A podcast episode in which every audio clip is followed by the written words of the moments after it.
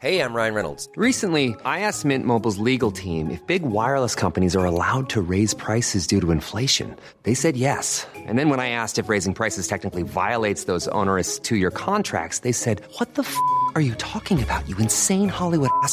F- So to recap, we're cutting the price of Mint Unlimited from $30 a month to just $15 a month. Give it a try at mintmobile.com slash switch. $45 upfront for three months plus taxes and fees. Promo rate for new customers for limited time. Unlimited more than 40 gigabytes per month. Slows. Full terms at mintmobile.com.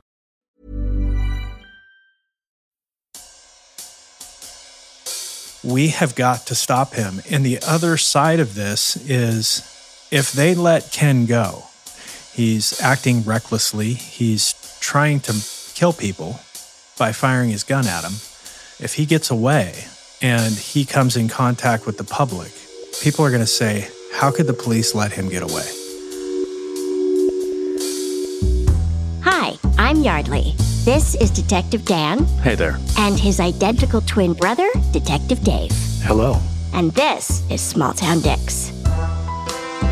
You'll hear detectives from small towns around the world discuss their most memorable cases. We cover the intimate details of what went wrong and what went right. As these dedicated men and women search for justice and crack the case. Names and certain details have been changed to protect the privacy of the victims and their families. So please join us in maintaining their anonymity out of respect for what they've been through. Thank, you.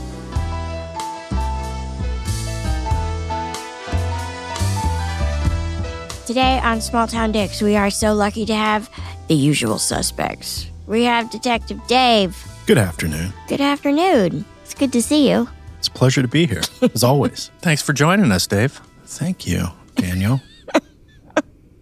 And we have Detective Dan. I'm here, You are here. as always. Okay, all right then. Back down. And Small Town Fam. We are so pleased to welcome back to the podcast Detective Chad. Hello. Thanks for having me back. Thanks for coming back. So, Chad, you have a really interesting case. Interesting case, yes. Why don't you just start? Tell us how this case came to you. Well, this started with a traffic stop that one of our patrol deputies made in one of our contract cities about midnight, I think. He sees a vehicle, looks suspicious, it runs a stop sign. So he initiates a traffic stop. He checks out, gives a license plate number to dispatch. As he's out of his car and walking up, the report comes back from dispatch that the license plates are stolen, which would suggest the car is probably stolen also. So he stops, and at that point, the driver looks out the driver's side window, looks back at the deputy, puts it in gear, and stomps on the gas and takes off. So the deputy initiates a pursuit with him, and it's going on the highway away from town. It's pretty high speed. Speeds are around 90 up to 100 at some points, but there's no traffic. It's a summer night, clear roads. That section of the highway is basically flat and straight. So he stays with the pursuit. Other deputies are coming, trying to get out there to help him out. And he sees a flash and recognizes that's a muzzle flash. This guy's shooting at me. And uh, this deputy, he recognizes a muzzle flash. He was in the military. He's seen gunfire coming his way before. So he backs off, stays with the guy still, but backs off, slowing up, you know, waiting for more deputies to catch up or state police if they're out in that area. And he continues the chase, but way slacked off.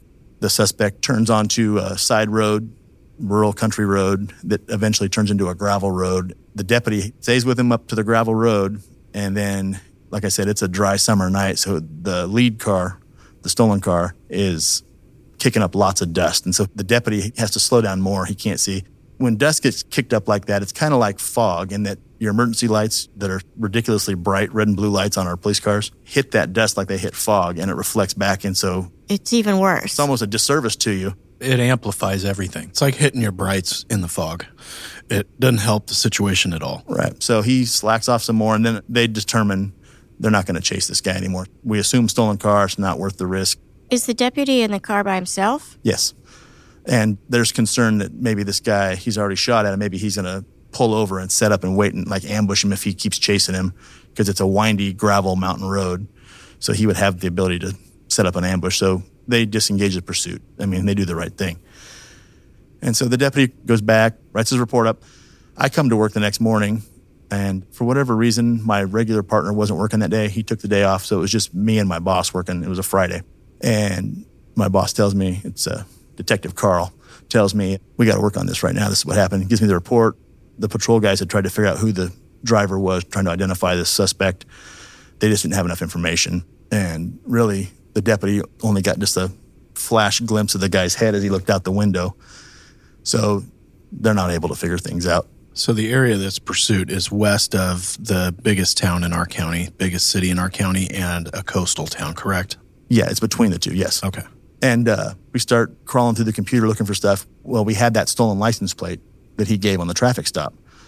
And we were able to find, with the larger cities department, they had a call for service that had that license plate in the call the day prior to this shooting. So, two days before this high speed car chase.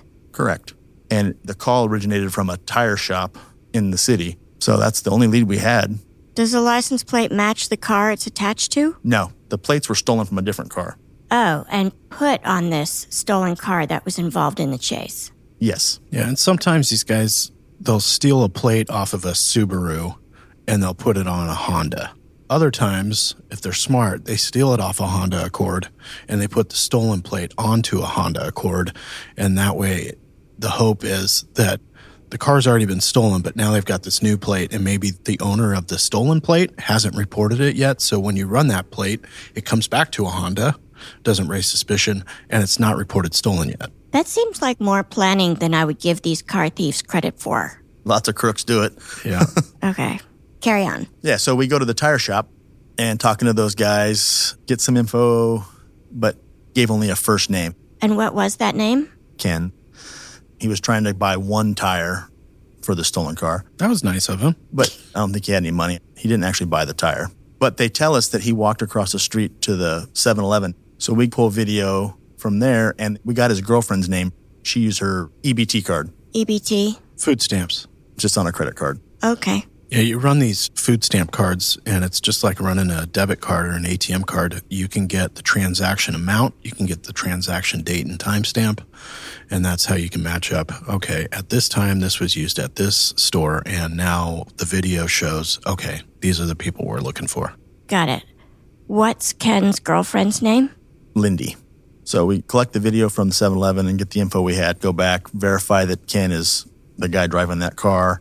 And then we jump on Lindy's Facebook, find her friends, pull his picture up. The guys at the tire shop say, Yeah, that's him. That's Ken. Right away, we figure out that Lindy's address is in a little town between where we're at and the coast. It's about 15 or so miles east of the coast. And that Ken also has that address associated to him now that we know his name. It's not his residence, but it's in his record. And they both are on supervision with parole and probation. What is that? So they've been convicted of something. And part of the process for being released is they have a probation officer. Okay. Do you know what they've been convicted of? One of the things he was convicted of was a narcotics crime. I don't recall what Lindy was. So right away, Detective Carl and I are like, we got to go check this out. So we drive over to that little town. On the way there, I just happened to hear on the police radio that there's two parole and probation officers over there. They share our radio channel with us. You mean there are two parole and probation officers at Ken and Lindy's house as you're heading there? Yeah. So we contact them by radio and meet with them. Well, it turns out they were going to that same address to check on Ken, not because of the shooting, but just doing their monthly or whatever their interval checks for him are. Total coincidence. So P&P, parole and probation, they're doing a home visit on Ken. Yeah, they do them all day long. So we meet with them, go over there, and Ken and Lindy aren't there. Speak to some family members. They had been there maybe an hour earlier. We just barely missed them. The family give you an idea about what kind of uh, vehicle they're in? Yeah, it was the stolen car. They describe it. Ken rattle canned it black and also used that spray on do it yourself urethane bed liner stuff, Why? What's that? What is this rattle can? spray paint. So he had spray painted this car black. It was blue when it was stolen. We figured that out later. So they described the car and it matches the description the deputy gave of the car he chased. And it also fit with the tire shop and all that stuff. So we're confident it's the right deal. But the family doesn't know where they're at. They absolutely want us to find Ken and put him in jail. It's Lindy's family and they don't like Ken. So we track down Ken's mom. We tracked down her address. We never do talk to her. We found her apartment. If she was in there, she didn't come to the door. And so we're out of leads. So Detective Carl and I head back to town to our office, and I put out an officer safety bulletin and sent it out to all agencies in our state because this guy's obviously dangerous. He's shooting at the police. That bulletin had his picture, description of the car, just a synopsis of what happened. You know, he on a traffic stop shot at a deputy. So that went out. I remember getting that email from Chad. It went around our department like, oh shit, guys like popping off rounds at cops on traffic stops. Okay. That's one of those bulletins that you pay a lot of attention to. It goes on our briefing board, and every shift of patrol that goes out is going to read that before they start their shift. And I've got a project for the night. Yeah. I'm looking for this car. I'm going to find this car. Yeah, everybody wants to find it. So that was a Friday. Coincidentally, Saturday and Sunday, the following two days, we had training scheduled over in the little town where Lindy's mom lived. It was driving training. There's a old lumber mill over there that has a huge parking lot that we use for driving training. So there's probably 15 deputies over there and driving instructors and all that stuff. Is that for like tactical driving? It kind of ranges everything from just normal driving to emergency driving. Right. We have like a backing course because most police crashes involve backing up. So we have a backing course where you, you have to qualify. It's a cone course where if you hit any cones, you fail, you got to do it again. And it's pretty intricate, like backing up, pulling into hairpin turns while you're backing up, parallel parking. It's all about angles, creating angles and using your mirrors, all of that. Another part of the training would be high speed lane changes. So, say you're flying and all of a sudden there's debris in the road, or there's a car that's stalled or stopped and you have to do a high speed lane change. You practice that. There's another course that's all about driving forward at pursuit or emergency vehicle type speeds where you have to stay within the cones. It's basically show me that you have the ability to drive this car safely at high speeds. And it's annual maintenance. You have to qualify. If you don't, you have to keep doing the test. Interesting. Or you go to remedial. What's that? Remedial training, that's where they, they pull you off. You get some one on one You time. get some one on one time with one of the driving instructors, and it's usually fairly emasculating. And what the hell is wrong with you? Do you know how to drive a car? Come on, I drive all day, every day. Right. It's like when you're 16 and you have to go back to your friends. They go, Did you get your license? And you're like, I failed the driver's test. it sucks. So, I mean, this was scheduled out months ahead of this, so it was just coincidental. There's a bunch of cops in this little town. All in one place. Yeah, all together, which never happens for us unless we're at training because we're spread to the four corners of the compass all the time. So they have training all day. They finish. One of our deputies, who's pretty known for being able to find people, he's a forest deputy and he has a pickup. And him and the other forest deputy were the last two coming out of the training to go home. So they were all getting on the highway. And he had made a comment on Friday night before I went home when I saw him. I said, Go find that car. He says, You know, I will. Well, he was right. So they're pulling out of the area where the training was, and he's got to go get some gas because he ran his truck through the course all day long. So he heads down, flicks his blinker on a turn. As he's getting ready to turn into the gas station, the car passes going the other way on the highway. The stolen car. The stolen car, guy in it driving, female in the passenger seat. No way.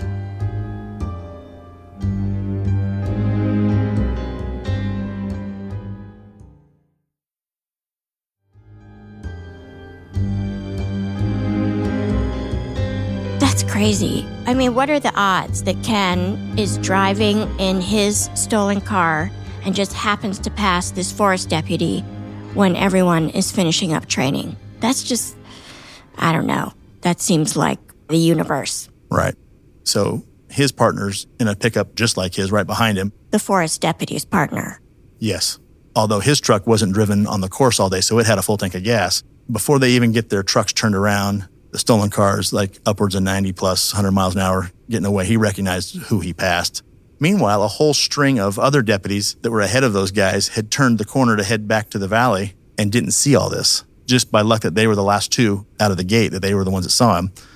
So the pursuit goes and it's headed west towards the coast and it's high speed. Ken's driving, crazy driving. There's a weigh station there on the highway where they weigh log trucks and stuff that are paved on the side of the road. Ken takes the weigh station and passes up a stack of cars and then cuts him back off. Super aggressive Very, and dangerous. yes. And then shortly after that, Ken stomps on the brakes and does a U turn. And now he's going eastbound on the highway. The pickups have their emergency lights on, but there's still cars on the shoulder. No one's really sure what's going on. The two deputies get their trucks turned around. By that point, some of the deputies who had left and made that turn to go back to the valley, they're hearing this. They're coming back. The pursuing deputies tell him, you know, we're going eastbound. And he takes a different highway. One of the deputies in pursuit takes a different highway. That's right.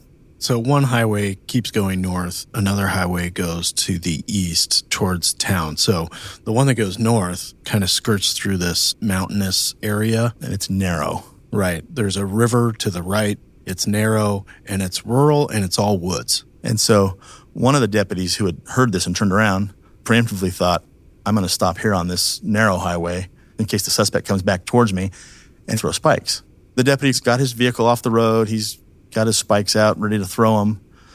And the suspect does go that way. Well, deputy throws his spikes out. Suspect shoots at him as he's driving past him and hits the spikes. Tires start to deflate like they do, but he keeps going.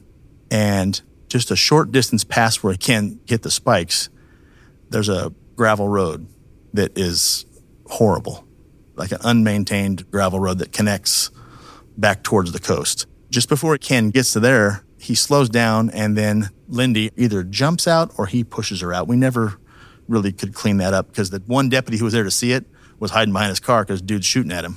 So she gets out of the car and he proceeds to drive on the rims down the road a little ways. Lindy jumps up and she's dancing in the middle of the street, stopping the two pursuing police vehicles. Completely stops one of them, and then the other truck's able to get around her. Is it dark? No, it's middle of the day, like three in the afternoon. This is a summer day. I remember it clearly. It was blue skies, nice weather. And over in that area, there's all kinds of tourism, you know, people on dune buggies, people going to the coast. So it was busy. It was a high traffic day that day.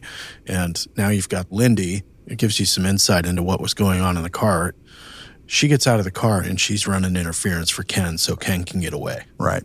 So while all this is happening, it's a weekend, I'm on a day off. I'm just pulling into my driveway and my phone rings and it's my boss. It's Detective Carl. He's like, hey, they're chasing Ken again over at the coast and he's shooting at us again. If you want to go, you're authorized to go to work. Hell yeah, I want to go.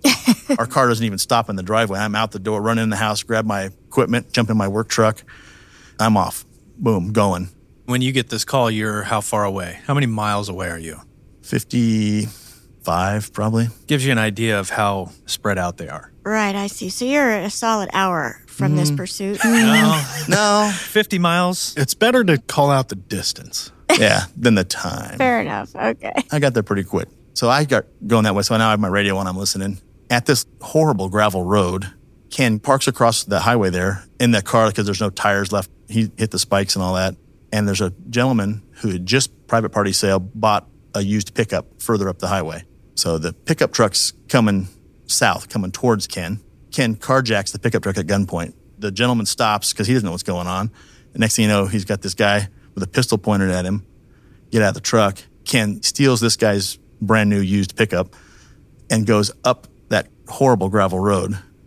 And by that point, one of the deputies had gotten around Lindy, who was trying to stop them. So the road kind of cuts back at an angle on the highway, and the deputy looks up, and Ken's got the pistol pointed out the driver's window. So the deputy's like scrunched down in his car and trying to get off the road because he thinks this guy's going to shoot at him. He's already been shooting at multiple cops now. Ken doesn't shoot for whatever reason at that point. The pursuit continues up this gravel road. And I can't even describe how tight these switchbacks are on this gravel road. I went back and redrove it after the fact because I wasn't familiar with this road very well. It's super steep, super heavy washboard gravel road. You're just shaking the whole time. And the switchbacks are like 180 degree switchbacks. They're full back on themselves and it's narrow and it's straight drop on one side and trees on the other side. Ken is flying up and then down that road. So the deputies, much like the previous deputy who had to slack off because he couldn't see, same issue. Because too much gravel dust. Yeah, they lose him eventually. So they follow the road, and the one pickup truck that needed gas, the patrol truck, it really needed gas. So he has to stop. He jumps in his partner's truck with him. So there ends up being two of them in one vehicle, which is not normally how we run patrol vehicles. We just don't have enough people. So they wind up in the same truck. That gravel road connects to a paved county road, and they don't know which way he went. So Ken has successfully given them the slip. Yes. And so by this time, a ton of other of those guys that were at training have showed up and get in the area, and they're just driving on these roads. There's just rural country roads, and a 911 call comes in, and it's somebody saying a guy just showed up in this white truck, let himself into my house, pointed a gun at me, and demanded my car keys. What? Walked into the guy's house. And the guy was there with just him and I believe it was his wife. There was just only two of them there. So he gives Ken the keys to what turns out to be like the most armored up car you can buy a Subaru Outback made out of like armor rated steel, I think. So that's the second car Ken steals that day in this pursuit. So he leaves and the victim of that, he doesn't know which direction he went from there. Right. You're playing catch up now. This guy's committed two armed robberies. You're waiting for this 911 call to come in. Meanwhile, you've got these deputies doing an area search and they might have already passed Ken. Ken's now in the third vehicle and nobody knew to look for it yet. And you've got all these patrol cars just swarming like hornets in this good sized geographic area, but there's not a whole lot of roads out there. You know, you might go for miles and not have a turn off of the main road, but they're out there just driving around we get the 911 call and about that time that dispatch airs that information out that Ken's now in this green outback, one of the deputies passes him going the opposite way. So they get turned around and one of the deputies catches up and is behind him and is in pursuit now. Are these the two deputies in the truck? No, they catch up later. This is a different guy. The deputy that is the lead car in the pursuit at this point, he was one of the instructors for the driving training. And so he just has t-shirt. He has his pistol, but doesn't have his body armor on. He was just going for the day to teach guys how to drive cars fast. This seems risky. Yeah, it is. So that pursuit continues south on that road that leads to the city on the coast. So is Ken now basically headed back toward Lindy? No, he's not. She's actually at that point in an ambulance because she got hurt when she either jumped or was shoved out of the car. Road rash. Yeah, pretty bad too. She went to the hospital.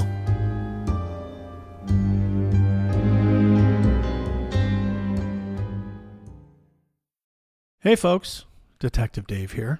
Let me tell you about SimpliSafe, the home security system that I trust to keep my family safe. I depend on SimpliSafe to provide me and my loved ones with 360 degree coverage of my property and valuables. I love the variety of monitoring sensors available with SimpliSafe Home Security. You get a glass break sensor, which in my experience is one of the most effective tools of detecting a break in. In addition, SimpliSafe offers motion sensors, entry sensors, sirens, and flood and fire detection. With SimpliSafe Home Security, I have the flexibility to use keypads at multiple entries at my house. This option is especially important to me and my family. I can provide access to people I trust and limit having multiple keys outside of my control, all at the push of a button via the SimpliSafe app. It comes with a variety of cameras for indoors and outdoors. And best of all, SimpliSafe is backed by 24 7 professional monitoring for less than $1 a day. It gives me peace of mind knowing I can leave the house, I can leave town, I can even leave the country, and I know my home is simply safe. The mobile app integration makes it so easy to make sure everything's in place in real time. I check it every day when I'm away from home. SimpliSafe is the best. US News and World Report named SimpliSafe Best Home Security Systems 2024. And Newsweek ranked it Best Customer Service in Home Security. With SimpliSafe, there are no contracts. And if you're not happy with the service or the product, they have a 60 day money back guarantee. SimpliSafe has given me and many of our listeners real peace of mind. We want you to have it too. Right now, get 20% off any new SimpliSafe system with Fast Protect monitoring at simplisafe.com slash smalltown. That's simplisafe.com slash smalltown. There's no safe like SimpliSafe. Hey, small town fam, it's Yardley. It's gonna be summer soon, so the potential for stinky pits is imminent. That's why I really love Lume. I'm obsessed with their sweat control cream deodorant. I think I've said this so many times, but honest to God, I never thought I'd use a cream deodorant because they're sloppy and gloppy and sticky and bleh. But Lume isn't any of those things. It dries quickly, it's never sticky, and it doesn't leave any white streaks on my dark clothing. So, all of those things are a win for me. If you're not familiar with Lume, let me tell you a few things. Six years ago, an OBGYN invented her game changing whole body deodorant, and now it has over 300,000 five star reviews from people like me. Lume is baking soda free, paraben free, and pH balanced, so it's safe for your pits and your bits, which means you can use it below the belt. They have a lovely variety of fresh, bright scents like clean tangerine, my favorite, lavender sage, or toasted coconut. And the secret to Lume's success is it's formulated and powered by mandelic acid. That's how it stops odor before it starts. So, small town fam, Lume starter pack is perfect for new customers. It comes with a solid stick deodorant, cream tube deodorant, my fave, and two free products of your choice like mini body wash or deodorant wipes and free shipping. And on top of that, as a special offer for listeners, new customers get 15% off all Lume products with our exclusive code, which is small town. And if you combine the 15% off with the already discounted starter pack, that equals over 40% off the starter pack. So use code SMALLTOWN for 15% off your first purchase at lumedeodorant.com. That's code SMALLTOWN at L U M E deodorant.com. Do it. Hey, small town fam, it's Yardley. I want to talk about Prose. Prose is the custom hair and skin beauty brand where you get on their website, answer a bunch of questions about where you live and how old you are, and what kind of hair you have, what kind of hair you want to have. And then, from millions of possible formulas, they create a formula just for you. So I'm lucky. I have a lot of hair. Most days, my hair is the boss of me. So I need shampoo and conditioner that gets my hair to calm down a little bit. So I've been using Prose for a while, and one of my favorite things about it is you can choose your scent. They have a review and refine tool which learns from my feedback and then adjusts the formula. Also, Prose is a certified B Corp. It's cruelty free and it's the first and only carbon neutral custom beauty brand. So it's not only better for you, it's better for the planet. So, small town fam, Prose is so confident that you'll bring out your best hair and skin that they're offering an exclusive trial of 50% off your first subscription order at prose.com slash town. That's right, you get your free consultation and then 50% off at prose.com slash town. That's P-R-O-S-E dot com slash town. Do it.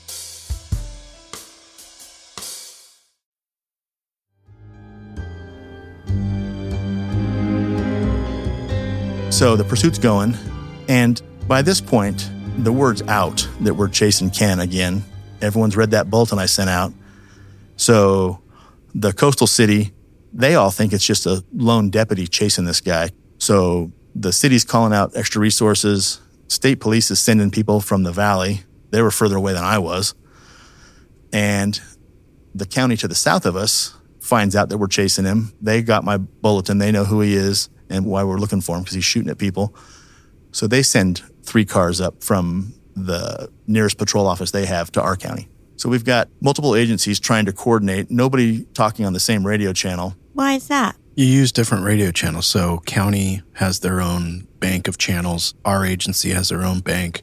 The county to the south of us is going to have a different bank of channels, and they're not always interoperable. For instance, our radio system that the sheriff's office has and Dan and Dave City, they're partners, and we can all talk to each other. Essentially, it's a multi agency radio network, but the smaller cities aren't on that. So we have digital radios. Some of these smaller agencies have analog radios. Analog or different digital that doesn't talk to ours. That's weird. Well, it's controlled by FCC based on how big your agency is and how far you have to push signals so that they don't cross over. And it's weird. I don't get all of it, but some of these small places don't even have the ability to dial up to our channel. It'll be where dispatch for a certain agency will be proactive about reaching out. In this case, they'd reach out without even being prompted to. they recognizing our deputy needs help, this is the nearest jurisdiction. They'll reach out to that other police department and say, Hey, we've got one of our guys in a chase. He's being shot at. They're headed your direction. And that gives them the heads up that they need to be in the area and look for a county unit that's got its lights on chasing a car. And they'll have the description of the car and all that and directions and stuff. Meanwhile, we still have a deputy chasing Ken, and we have some in car video of the kind of tail end of this chase because one of the Coast City's officers gets in right behind the deputy that's leading the chase. So Ken stops in the middle of this county road and kind of leans out the window and shoots. The first deputy stops, gets out, shoots back at Ken, and they're quite a ways away, 35, 40 yards apart. So they exchange gunfire. And then Ken gets back in his car, puts it in drive. The chase is on again. So nobody gets hit. Nobody gets hit. Deputy jumps back in his car. The coastal car that has the video in it is right behind him. Ken stops again. Instead of getting out of the car, he shoots out the back window, and you can see the window blow out of the back of the car. Deputy gets out, returns fire. Ken takes off. Deputy puts it back in drive. The coastal officer shoots also during that encounter, and they're hitting the car, just not stopping Ken, clearly. He stops a third time. By that point, another deputy is caught up, so there's three cops, and they're a long ways away now. They're more like 50, 60, 70 yards apart now. They're not getting close anymore. Nobody's wanting to do that. So they're shooting, they're hitting the car and everything. Still nobody gets hit. Ken gets back in the car, puts it in drive, takes off again. It's just a rolling gun battle where you get these volleys of gunfire. The deputies are hitting Ken's car. Ken is kind of wildly firing. We call it spray and pray, basically. And Ken's marksmanship is not present. He's not hitting anything. He doesn't even hit the cars that are chasing him, but he is shooting at him for sure. And your deputies, are they shooting to hit Ken? They shooting to hit the tires out? They're trying to stop the threat. That guy is shooting. What if he makes it into a city? What's he going to do? He's already shooting at multiple cops. I mean, even cops that are just standing on the side of the road. So this is one of those where you will chase this guy to the end of the earth to get him off the streets.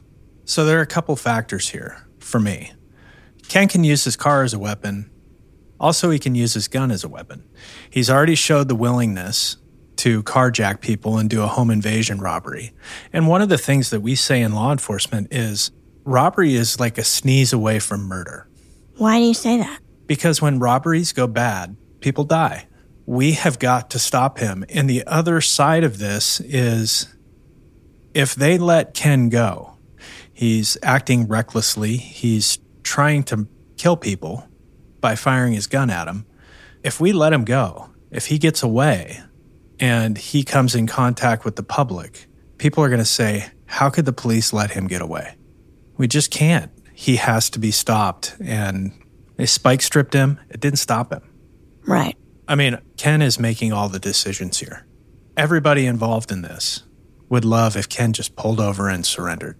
Of course. That's the best outcome for everybody. Right. And so after that third volley, he's back in the car driving again. And as they're getting closer to the main highway, the deputies from the county down south of us are showing up at that intersection, trying to figure out where they want to be deployed. One of the city officers, just short of the main highway, set up a position and threw spikes across the road again. As Ken comes barreling through that intersection, he shoots at that officer, hits the spikes, and I think it took out three of the tires. As he approaches the main highway, he makes a right turn, and Ken is headed into much more densely populated space. And then the deputy who had been the lead car for most of the pursuit was a driving instructor. He's also a pit instructor for stopping cars.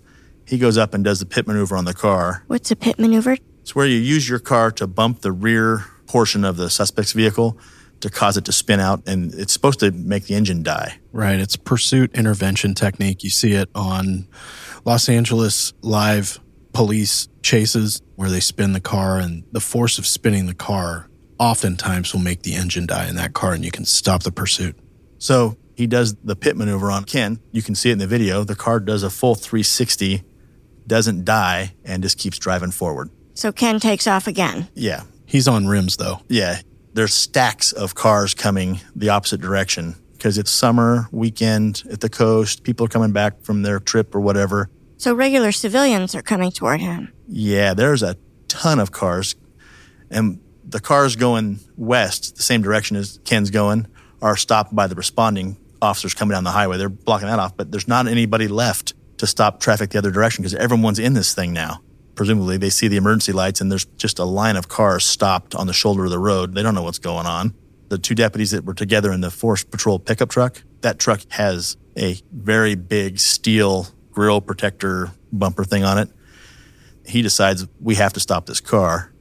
He actually swings wide and just collides into the car, just T bones it, and drives the car sideways and pins it against the Jersey barrier on the highway there so it can't go anywhere. What's a Jersey barrier? Is that like a guardrail? In between freeways, the divider. So they get the car stopped because everyone knows we can't let Ken get into town where he's way likely to hit somebody, maybe not the police, but he's going to hit somebody with this gunfire that he's just throwing out the windows of this stolen car.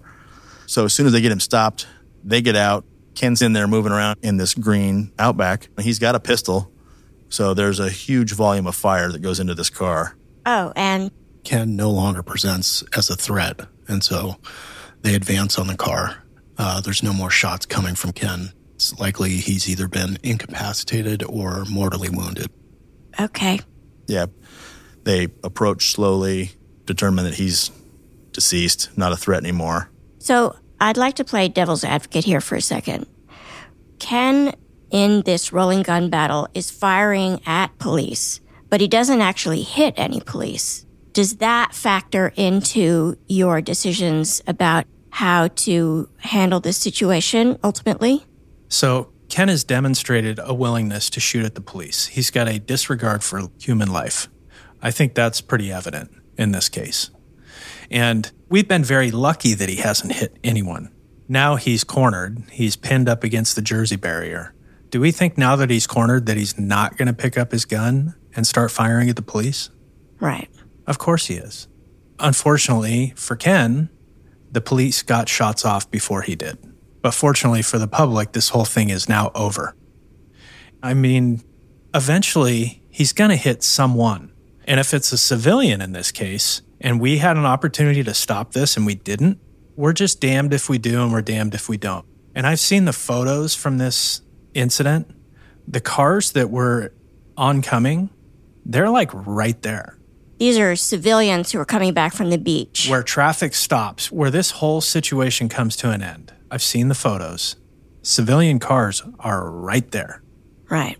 It's a two lane highway. It's heavily traveled. I mean, it's 55 miles an hour. But there's no way for those civilians coming back from the beach minding their own business. There's nowhere for them to go to hide. There's like not a turnoff. No, and I mean, it ended where it ended, and it ended how it had to end in this situation. Unfortunately, I mean, none of those officers wanted to take Ken's life. I guarantee none of these officers woke up on this day of the incident and said, I hope I get to fire my weapon at another human being today. Right. Because a lot of officers go through their whole career and never fire their weapon. You hope that you never have to shoot your gun on duty. You hope. Right.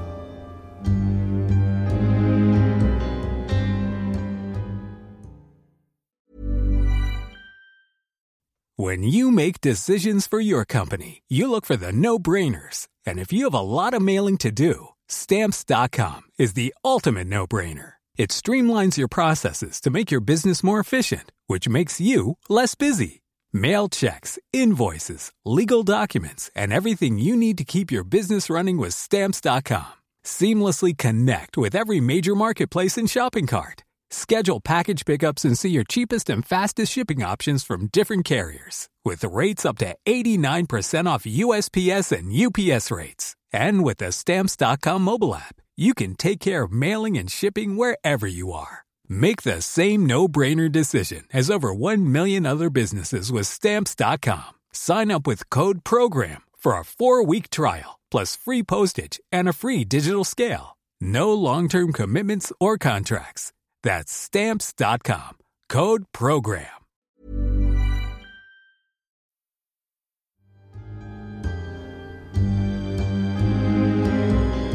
At that point, everything kind of stops. They just got to push pause. I show up probably seconds after that. And then Detective Dave comes over, and a whole bunch of guys from our Deadly Force investigation team come over. And we worked probably till five or six in the morning on that. That was a long one because you've got so many different scenes where deputies and officers were using deadly force. Or were the recipient of Ken using deadly force on them. Right. So we were spread out all over the place. I remember just little teams going off to different areas of where these shootings were. And that was a big call out. Like we had a bunch of people working. My responsibility was the end of the pursuit, basically where Ken turns onto the main highway and is heading back towards town right before he gets spun by the deputies. 200 yards from that turn to the initiation of the pit maneuver to where we blocked off this stretch of highway. And you've got shell casings, you've got pieces of Ken's vehicle that he's driving, you've got all kinds of evidence. And I remember trying to get civilian traffic out of the area and trying to get this locked down. I mean, it's the only artery into this town. So we have now effectively shut it down for the next probably 10 hours. On a summer weekend. Yeah. And there's some workarounds in that part of the city, but it took a while to get those detours all figured out. And Ken, when these deputies at the end of this police chase, when the deputies in the truck finally pin him up against this concrete barrier, there's officers out on foot that are within 10 or 15 feet of his car, not knowing if this guy's just going to hunker down and start pouring rounds out of the car. The risk you have is if he's able to escape his car, you've got this train of cars that are heading your direction that are pulled over on the side of the road. And if Ken starts shooting at the deputies who are chasing him and they return fire and they miss, those bullets are going downrange at these cars. Or he's already demonstrated his willingness to carjack. Yeah. And it was dozens of cars at one point that were stopped there before we could get the logistics of the detour figured out. But it was just mom and dad and their kids going for a day at the coast, or people that had gone out crabbing or fishing or whatever. And so it was very apparent that everyone was on the same page that we can't let Ken get into the city or have access to more people. One of the things we have to weigh when we're deciding on using force is what is this person's offense that they've committed? And are they a danger to the public if they avoid arrest? So if they're able to make it into the general population, are they still going to pose a risk? And obviously, this guy's checked those boxes. Yeah, it's ongoing threat. This one is one of those easy ones. After he starts shooting at cops and he's carjacking people, the rules of engagement are fairly simple. Right. And like Dave was saying, this is one huge crime scene, but it's separated out into individual crime scenes spread out over like six and a half miles, I think. And that's just the part on the road where they exchanged gunfire. Where he committed the first carjack and shot at the deputy was like 15 miles away from where this ended. So we're spread out everywhere trying to collect evidence. We find out later that some of the people along the road, before we could get there to collect shell casing evidence and stuff, they had gone out and got that for mementos and keepsakes. And Oh, jeez. This is the day I witnessed the cop shootout. yeah, Souvenirs. yeah. Dave, when you go to investigate these pockets of crime scenes, what you're collecting are these shell casings and photographing the actual location and documenting the map, basically, of this pursuit. Is that so? Absolutely. It was just a trail of evidence for 10 to 15 miles. Wherever there was a shooting, our investigation team visited that site, collected evidence, preserved it with photos, and scanning that area. That way we can recreate it. These shootings or deadly force incidents involving police officers, there's usually a civil complaint component to it where the family of the person who had deadly force used against him in this case Ken, sometimes families want to sue the police for what they deem as an unreasonable use of force.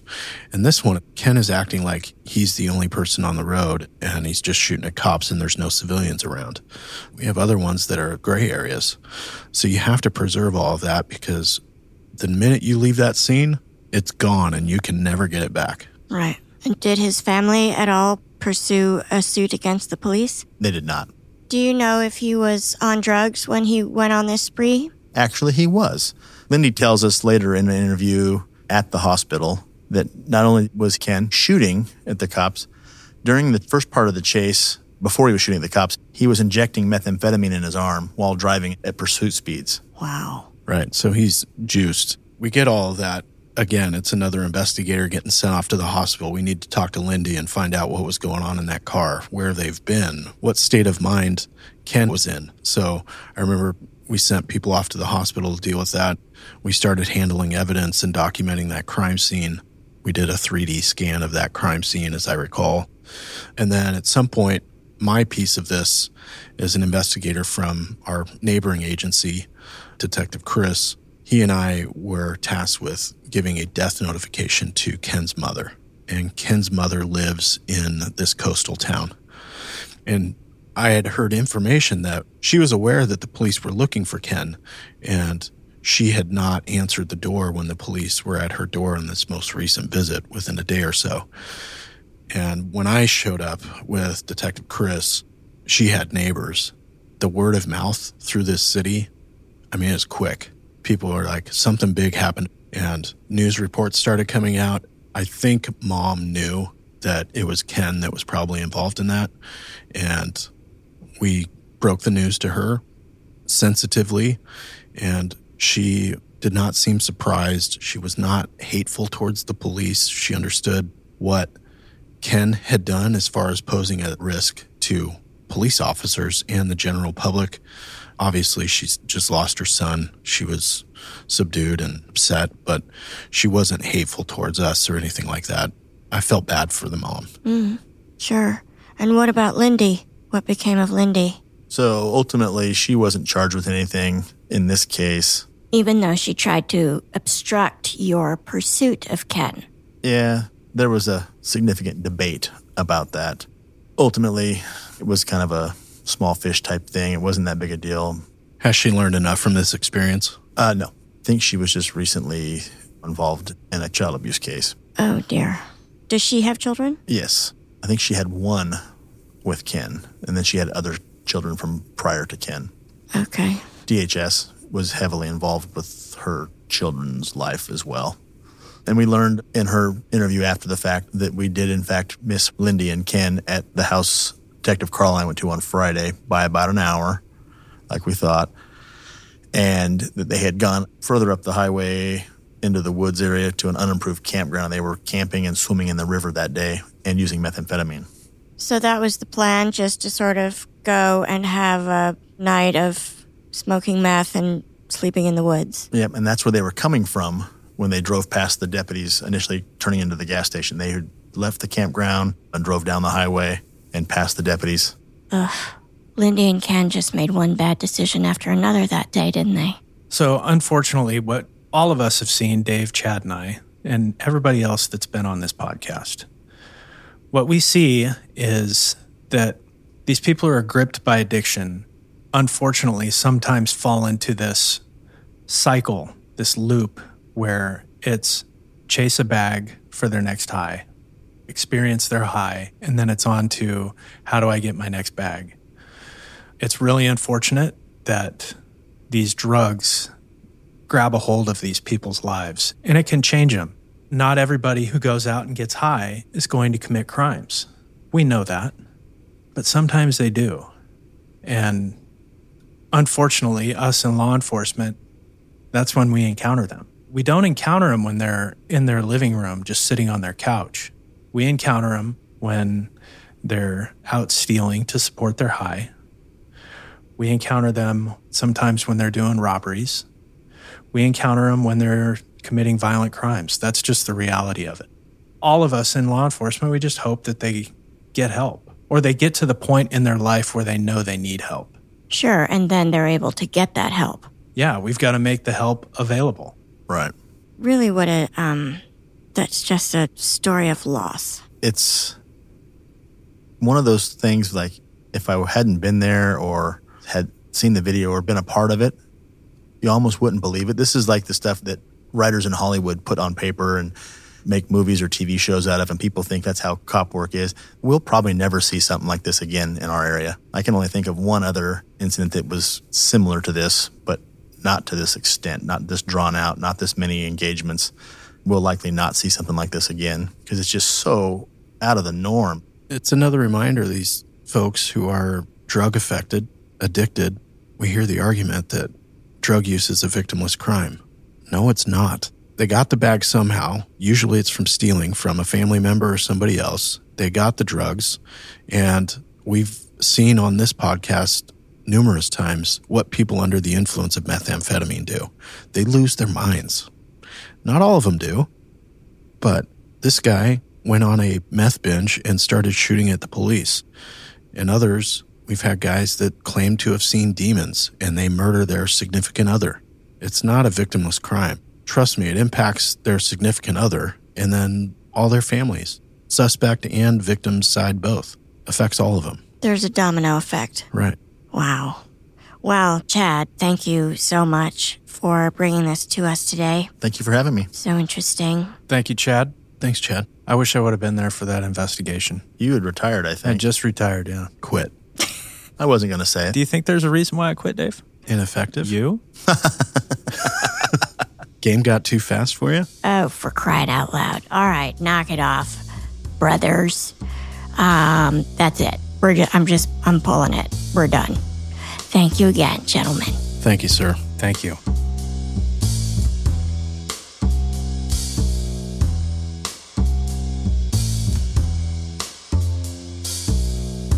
Small Town Dicks is produced by Gary Scott and Yeardley Smith and co produced by Detectives Dan and Dave. This episode was edited by Soren Begin, Gary Scott, and me, Yeardley Smith. Our associate producers are Aaron Gaynor, The Real Nick Smitty, and Alec Cowan. Our music is composed by John Forrest. Our editors extraordinaire are Logan Heftel and Soren Begin, and our books are cooked and cats wrangled by Ben Cornwell. If you like what you hear and want to stay up to date with the show, visit us on our website at smalltowndicks.com. Small Town Dicks would like to thank Speech Docs for providing transcripts of this podcast. You can find these transcripts on our episode page at smalltowndicks.com. And for more information about Speech Docs and their service, please go to speechdocs.com. And join the Small Town fam by following us on Facebook, Instagram, and Twitter at, at SmallTownDicks. We love hearing from you. And if you support us on Patreon, your subscription will give you access to exclusive content and merchandise that isn't available anywhere else. Go to patreon.com slash smalltowndickspodcast. That's right. Your subscription also makes it possible for us to keep going to small towns across the country In search of the finest, rare, true crime cases told, as always, by the detectives who investigated them. So thanks for listening, Small Town fam. Nobody's better than you.